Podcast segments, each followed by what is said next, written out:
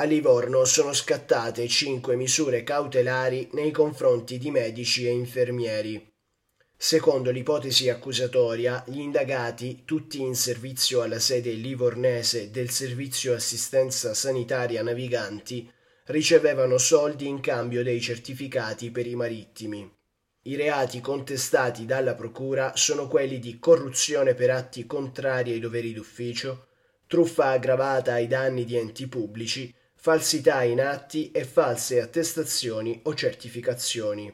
Solo da novembre 2022 a gennaio 2023 sono contestati 27 episodi.